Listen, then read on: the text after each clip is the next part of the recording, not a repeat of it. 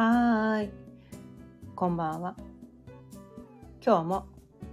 ろくじになったので、数秘さんじゅうさんの人が楽に生きるための気づきのヒントをお伝えしていきたいと思います。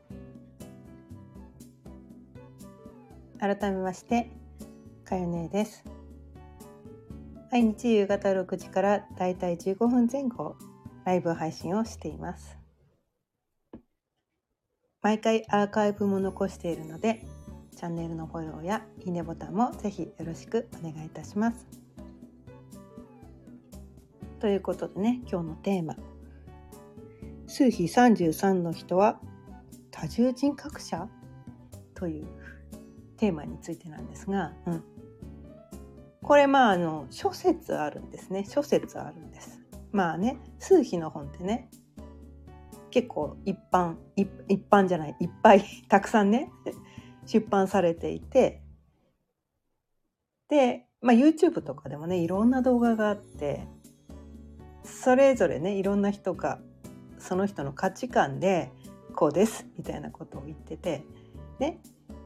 で全て全然ね間違ってることを言ってるわけでもないしね、どの人が正しいとかいうのもないって私個人としては思ってるんですが、これもねこれもね数秘さんじゅうさんの特性なんだと思うんだけど、うん、全部全部いいよねっていや、この世に間違ってることなんか一つもないよねって、ただその人にとってはそれが大切なだけなんだよねとか、その人はそうだって思ってるだけなんだよねって、それが正しいってその人が思ってるだけなんだよねって、なんかそういう風にして認識しがちなのがどうもその数秘さんじゅうさんの特性らしくって、だから私はねこの音声でもねこうちょっとあい曖昧なんですよ。これが正しいですっていうはっきりした意見をね意外と言えないんですよ。だってこの世に間違ってることなんか一つもないしね、それぞれの価値観でねその人が正しいと思ってることを伝えているだけだから、私が言ってることがね正しいわけでもないし、で他の人が言ってることが正しいわけでもないし、自分にしっくりくることをこうねこう採用すればいいんじゃないですかみたいな、すごいこう曖昧な捉えどころのないみたいな、だからそういうことにどうしてもなってなってしまうんですどうしてもなってしまうんです、うん、でそれはなぜなのかというと、この数秘さんじゅうさんという人間は、まあ、多重人格者ってね今日はねテーマなんだけど、そう結構こういろんな面があるっていうんですね。一番少ない少ないこう分類で言ってる人は、数秘さんじゅうさんの人はすす、えー、とさんと、ね、さんとろくの要素があるよって、うん、まあさんじゅうさんだからさんがにこだからね、 3, 3っていう数字の性質、数秘の性質がふたつあって、まあ、さんってねなんかこう無邪気な子供みたいなね、楽しいことが大好きな無邪気な子供みたいな感じでさんじゅうさんってなってるから、その無邪気な子供がふたりいるよみたいな。でもと同時にその さんたすさんイコールろく っていうことで、こうろくっていうのはどっちかっていうとこう面倒見がいいお母さんみたいな感じで、自分の中にねその無邪気な子供が、まあ、双子ちゃんね双子ちゃんがふたりいて、それぞれ好き勝手なことをワーキャーやってるんだけど、それと同時に自分の中にその面倒見のいいお母さんもいてその二面性があるもんだから、すごいこうね大変だと、自分自分の中にその二面性がある。でこのねこう奇数と偶数っていうのでねこう分かれていたりもするんですよね、うん、性質がざっくりねざっくり大きくふたつに分かれてて、奇数っていうのはこう男性性のエネルギーだったり能動的なエネルギーだったりそのプラスのエネルギーだったりするんだけど、で偶数っていうのは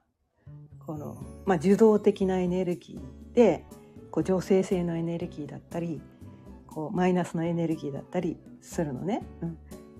でこのさんじゅうさんの人っていうのはその両方の性質があるから、自分の中に矛盾をかあの感じがち、両方の性質があるから、男性性女性性どっちの性質もあるし、プラスもマイナス、まあ、陰陽ってやつですよね。どっちも兼ね備えれているわけだから、すごくそこに対して矛盾がある。で自分の中で両方の性質をどっちも持ってるもんだから、どっち採用すればいいのってつ常に常にどっち、この場面ではどっちみたいな感じで常に葛藤を感じてるみたいなね。なんかそういうで、か片方はねこう無邪気な子供で、片方はね面倒見のいいお母さん、ちゃんとしなきゃしっかりしなきゃみたいなね。どっちかっていうと良妻賢母なんですよ、ろくっていうのはね。どっちかっていうとね、それと無邪気な子供って両極じゃないですか。その両極両極の性質があるから、自分の中にその極端な人格がふたりいるみたいなね。なんかそういうことですごくこう生きるのが大変っていうふうに言われたりするんだけど、それが一番こう少ない少ない感じで、でもうちょっと多くなると、まあさんとろくと、あとはねじゅういち、じゅういちのこうさんばいみたいな感じで、じゅういちの性質もあるよって、じゅういちの数秘の性質もあるよって。でじゅういちっていうのはその直感タイプ、なんかこう知らんけど宇宙からのねメッセージをね、アンテナがこの働いてて常にこう受信してるみたいな。だからこう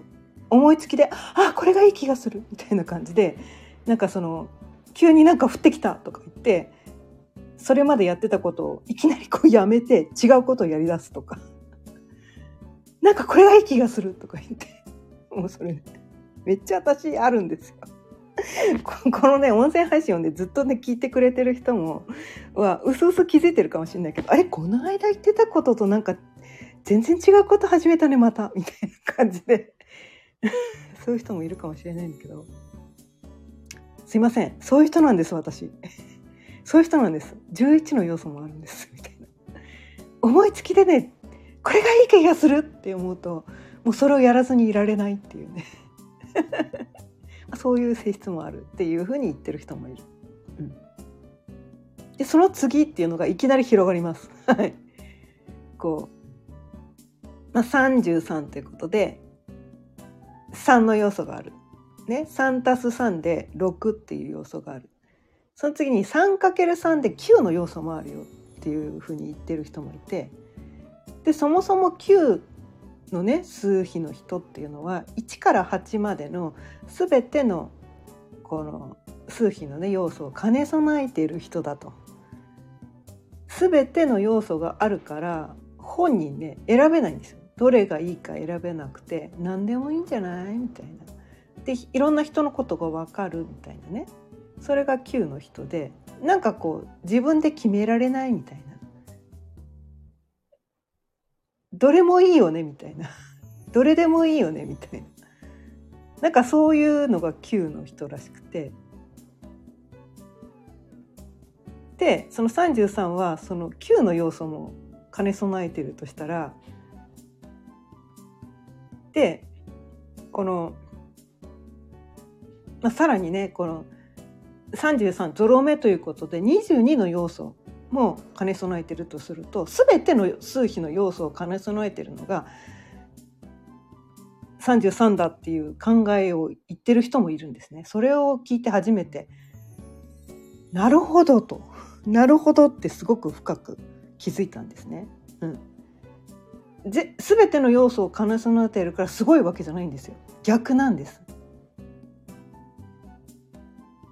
全ての人の気持ちが分かって全ての要素があるから、じゃあ私どれで生きていけばいいのって分かんなくなっちゃうんです。私にとって一番大切な価値観ってどれって分かんなくなっちゃうんです。で器用貧乏っていうのかな、私にはこれしかありませんっていう、私はこれしかできませんみたいな、なんていうのかな、突出した何かこうすごい才能があるわけじゃないんです。逆にね逆にないんですよ。え、何でも普通にできるけど、え、私はこれしかできません、これなら任せてくださいっていうのがないんですよ。器用貧乏なんですね、うん、で全てのねことがこの世にある全てのことがそれぞれね素晴らしいしね、これが良くてこれがダメとかがないから、えじゃあ私何やればいいんだろうって分かんなくなっちゃうっていうね、すごい迷ってしまう迷ってしまう人間なんです。全部のね全部の数秘の人の気持ちが分かってしまうから誰かに加担することができないんですよ。いやそれぞれの言い分が全部分かるから私はこれですって断言できなくなっちゃうの。分かる全部の気持ちが分かっちゃうから、そうするとなんかこの人って曖昧だよねとか八方美人だよねとかなんかそういう風にもなってしまいがちで、なんかこの人っていつもはっきりしたものにしないよねみたいなね、なんかそういうことになってしまうで、いつもこうだから言ってることが違うわけなんですよ。今日だからそのなんていうかな、そのじゅういちの要素でね、今日はこれがいい気がするって言ったら今日は そ, そ, そのことについて言うんだけど、違う日にはまた違うことがいい気がして違うこと言ってるとか言って、でもそれはそのなんていうのかな、方針が変わるわけではなくて、いやこの世の全てのことが全部素晴らしいと思ってるから、ただ今日はこれがいいと思ったんだよっていうことを伝えてるだけで別に変わったわけじゃないのねさんじゅうさんの人の中では方針が変わったわけじゃないのよ。変わったわけじゃないの。全部を良しとしてるから、ただ今日はねこのメッセージをなんか宇宙からねアンテナでキャッチしたから、だから今日はこれ伝えてるよみたいな、なんかそういうところがあって、でもほら日によって言ってることがバラバラだったりすると、なんかこの人ってこう言ってることが日によって違うよねとか、なんかこう統一感がないよねとか、なんかこの人もわけわかんないとか意味わかんないとか、なんかそういうふうにして思われちゃって、まあ、宇宙人とかね変人大変人とかね言われちゃったりもするっていうねことになってくるんだけど、でも世の中にこういう人がいてもよくないですかって話なんですよ。あ、これはさんじゅうさんだからそう思うのかもしれないけど、うん、終始ね一回した生き方をしなければいけないと思ってる人の中では、私みたいなねこの数秘さんじゅうさんみたいな人はもう捉えどころがなさすぎて、こう日々ね言ってることがねこうかコロコロ変わるし、ね、なんかこう日によってなんかテンション違うし、わけわかんねえ、こんなのダメだよねって言いたい気持ちもとてもよくわかるのわかるのわかるんだけど、うん、わかるんだけど、でもそういう人もいていいよねっていう話なんですよ。そういう人もいていいじゃんみたいな、どんな人がいてもいいわけなんですよ。こうね、まあ、数秘さんじゅうさん、さんじゅうさんっていうぐらいだからさんじゅうさん通りの人格があるっていうね、まあ、そういうことを言う人もいて、さんじゅうさん通りの人格があるわけだから、こういっかげつねいっかげつ以上分ぐらいの人格があって、日によって人格コロコロ変わるのはしょうがないんです。しょうがないんです。それでいいんです。それでいいんです。でそれで人に責められることもあるかもしれないけれども、だってそういう人なんだから、そういう自分を受け入れちゃってくださいって話なんですね、うん、受け入れていいんです。受け入れちゃってください。他の誰も認めてくれなくても、他の誰も許してくれなくても、自分で自分を許してあげてくださいって話なんです。数秘さんじゅうさんの人はね。でそれをやっていくことで、まあ他のね数秘さんじゅうさんじゃなくても、いろんなね二面性を持ってる人とか多面性を持ってる人に、あ、その時々で言ってることを変えちゃってもいいんだ、今までね私はこういうふうに言ってたから、それをね一生死ぬまで変えてはいけないって言って、すごいなんかこうなんていうのかな、でも宇宙の流れはねその刻一刻と変わっててね、こう時代によってもその考え方とか変わってくるし、その人の成長度合いにしてもよってもね人って変わってくるから、その、ね、生まれてから死ぬまで終始一貫して同じ考え方の人って多分いないと思うんですよ。そのね、その変化のその度合いっていうのは人によって違うかもしれないけど、変えちゃいけないって固くなに思い込んでる人にとっては、そのなんていうのかな、自由にコロコロコロコロ変わって楽しそうに生きてる人ね、そういう姿をさんじゅうさんの人がもし見せられたんだとしたら、あれ?ひょっとして変えてもいいの?とか、え、変えても大丈夫なんだとか、え、変えたらなんか、変えてもなんか、変えた方がひょっとしたら自由になれるのとか、なんかそんな風に思わせることができて、それまでね、固くなに自分の方針は絶対に変えてはいけない、本当はね、本当は自分のね中では変わってるんだけど、でも一回ね、武士に二言はないみたいな感じで一回口に出してしまったから、ね、一回行動に移してしまったから、絶対に変えてはいけないと固くなにこうそこをねこう守り続けて苦しんでる人たちに、その許可を与えてあげられる、その人たちに変えてもいいんだっていうね、自分で自分を許してあげられる、なんかそういう姿を見せることができるっていうのも、まあ、数秘さんじゅうさんのこう、まあ、特性であり、それをやっていくことも使命の中の一つなんではないかと思うんですね。まあ使命ってね、まあ、ぶっちゃけないってね考え方もあるんですけど、うんまあ、ただね、なんだろう、なんか使命を生きてるって思った方がなんとなくこう生きがい感じませんみたいな。本当はそうじゃないかもしれないけどね、本当はそんなの全然使命じゃないのかもしれないんだけど、でもなんか誰かの役に立ってて、自分のね存在が誰かを笑顔にできたのかもしれないって思えれば、なんとなく毎日ね生きていくのがちょっと楽しくなったり、ね、もうもっとね自分らしく生きることで周りのみんなをね笑顔にできたらいいなっていう風な感じで、ちょっとなんかこうポジティブな方向にねいけるんじゃないかなと思ったので、今日はこのテーマでお伝えしてみました。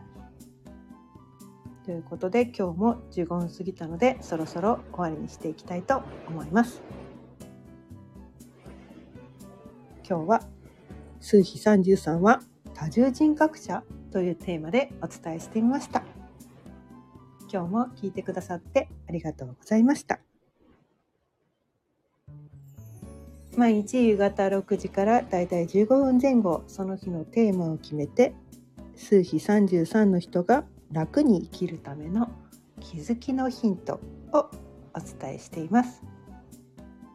チャンネルのフォローやいいねボタンもぜひよろしくお願いいたします。それではまた明日、さようなら。